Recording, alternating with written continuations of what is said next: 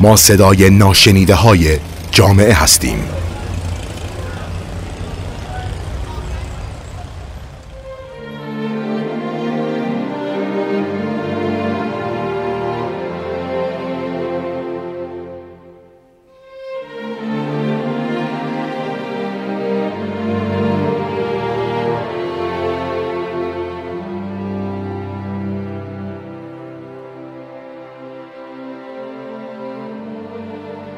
سلام، من عسل علیزاده هستم. با قسمتی دیگه از رادیو اطلس مهمان شما هستیم. یادداشتی داریم از خانم دکتر آزاده عباس‌زاده، مدیرعامل بنیاد دیوار چهل و هفت، در خصوص بردهداری پست مدرن. از سرکار خانم دکتر آزاده عباس‌زاده نوشته‌ای داریم.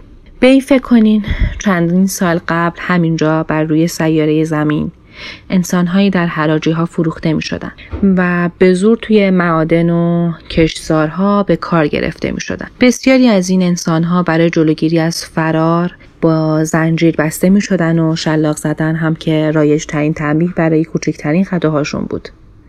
تمام اینها فقط یک علت داشت و اون هم رنگ پوست این افراد بود، زیرا این افراد سیاه پوست بودند.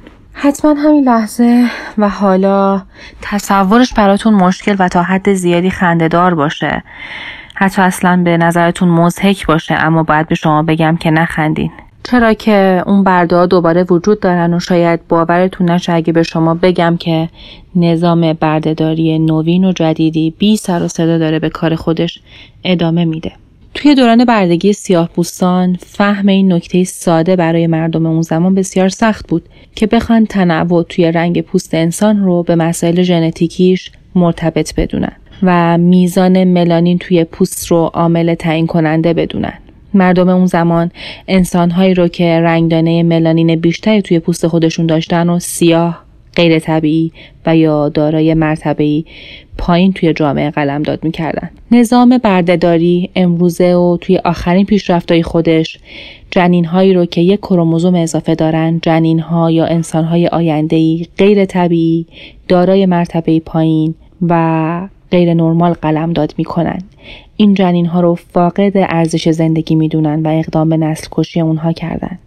آیا شما از این نسل کشی خبر داشتید؟ امروز جنینای زیادی با یک کروموزوم اضافه توی رحم مادرشون زنده زنده دارن کشته میشن تا مبادا یه فرد سندروم داون به دنیا بیاد. این در حالیه که طبق تحقیقات انجام شده با احتمال خیلی زیادی جنین سندروم داون مانند تمام جنین‌ها میتونه درد رو از هفته بیستم زندگی جنینی خودش بفهمه. آیا میتونین باور کنین که توی عصر مدرنیته و تکنولوژی توی کشور انگلستان سقط جنین سندروم داون تا لحظه تولدش امری کاملا قانونیه؟ یعنی یه مادر میتونه تا لحظه تولد جنین سندروم داون خودش اون رو بکشه، فقط به این علت که جنینش یک کروموزوم اضافه داره و یک جنین به درد نخوره و هر وقت هم که مرد مرد مهم نیست. در انگلستان نزدیک به نود درصد جنین‌های سندروم داون از بین برده میشن.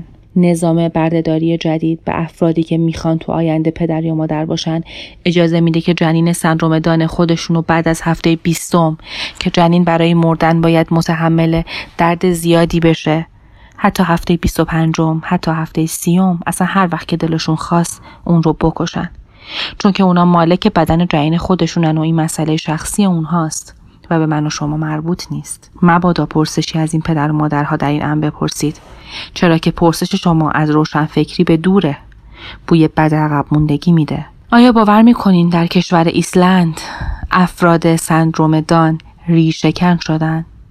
آیا خبر نسل کشی افراد سندروم داون در ایسلند خبر مهمی برای شما هست؟ توی کشور ایسلند و طی اعمال سیاست‌های بهداشتیشون آمار به دنیا آمدن افراد سندروم داون نزدیک به صفر شده. در کشور ایسلند با سقط هر جنین سندروم داون به یک زندگی پایان میدن که لابد از دید مسئولین این کشور ممکنه این زندگی عواقب سنگینی رو در پی داشته باشه و ارزشش رو نداشته باشه. به نوعی بار اضافی است بر روی دوش جامعه. جنین‌های سندروم داون در بسیاری از کشورهای جهان گاهی به منزله برده‌هایی با یک کروموزوم اضافه در بدن مادر و تحت تملک مادر، گاهی در دستان حکومت و تحت تملک بخش‌های بهداشتی حکومت و گاهی هم تحت تملک بخش‌های تحقیقاتی جهانی هستند. علت این همه ترس از وجود تعداد بالای افراد سندروم داون در جهان چیست؟ بله بله، میدانم. حاکمان مطلق سیاره زمین ما هستیم. ما انسان‌های چهل و شش کروموزومی که بیست و سه جفت کروموزوم دوتایی داریم و جمعیت برتر ما به ما این اعتماد به نفس رو میده که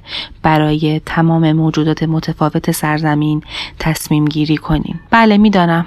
میدانم که جهان بسیار پیشرفته‌ای رو ساختیم به نحوی که اگر بدن یک کودک مورد آزار و تعرض قرار بگیره، تمام تشکل‌ها، سازمان‌های فعال در زمینه حقوق کودکان، کمپین‌ها، نامه‌ها، روندهای حقوقی، همه و همه در ابعاد بین‌المللی به حمایت از آن کودک در سراسر جهان شروع به فعالیت می‌کنند. من مشکل جنین سندروم داون رو پیدا کردم. مشکلش اینه که زبون نداره تا از میزان درد وارد به خودش صحبت کنه، به ویژه بعد از هفته بیستم. و مشکل جدی‌ترش اینه که فیسبوک، اینستاگرام و توییتر نداره تا تو پناه امن کمپین ها قرار بگیره. نظام بردهداری جنینی بر اساس تعداد کروموزوم میگه که هرگاه دو بدن بالغ تحت هر شرایطی تصمیم بگیرن از پس رابطه بدن با بدن برایند بر بیان، مهم نیست. فوق فوقش در بدترین حالت ممکنه یه جنین سندروم داون روی دستشون بمونه که نه ماه کامل وقت دارن فکر کنن چگونه بکشنش و دیگه سال دو هزار و بیست شده و انقدر فکر کردن به چند مجموعه سلول به اسم جنین، اون هم جنین سندروم داون، اشتباهه. در واقع ارزشش رو نداره انقدر فکرمون رو مشغول کنیم. جنین‌های سندروم داون امروز همان سیاه‌پوستان چندین سال قبلند. فرقی نمی‌کنه. سیاه‌پوستان بسیاری کشته شدند و مردند و هیچ وقت وقت نشد عاشقی کنند. فقط و فقط به خاطر میزان رنگدانه های پوستشون. و امروز جنین های سندروم داون میمیرند و وقت نمی شود عاشقی کنند، بمانند و زندگی کنند، فقط و فقط به خاطر تعداد کروموزوم هاشون. به عصر بردهداری جنینی نوین خوش آمدید.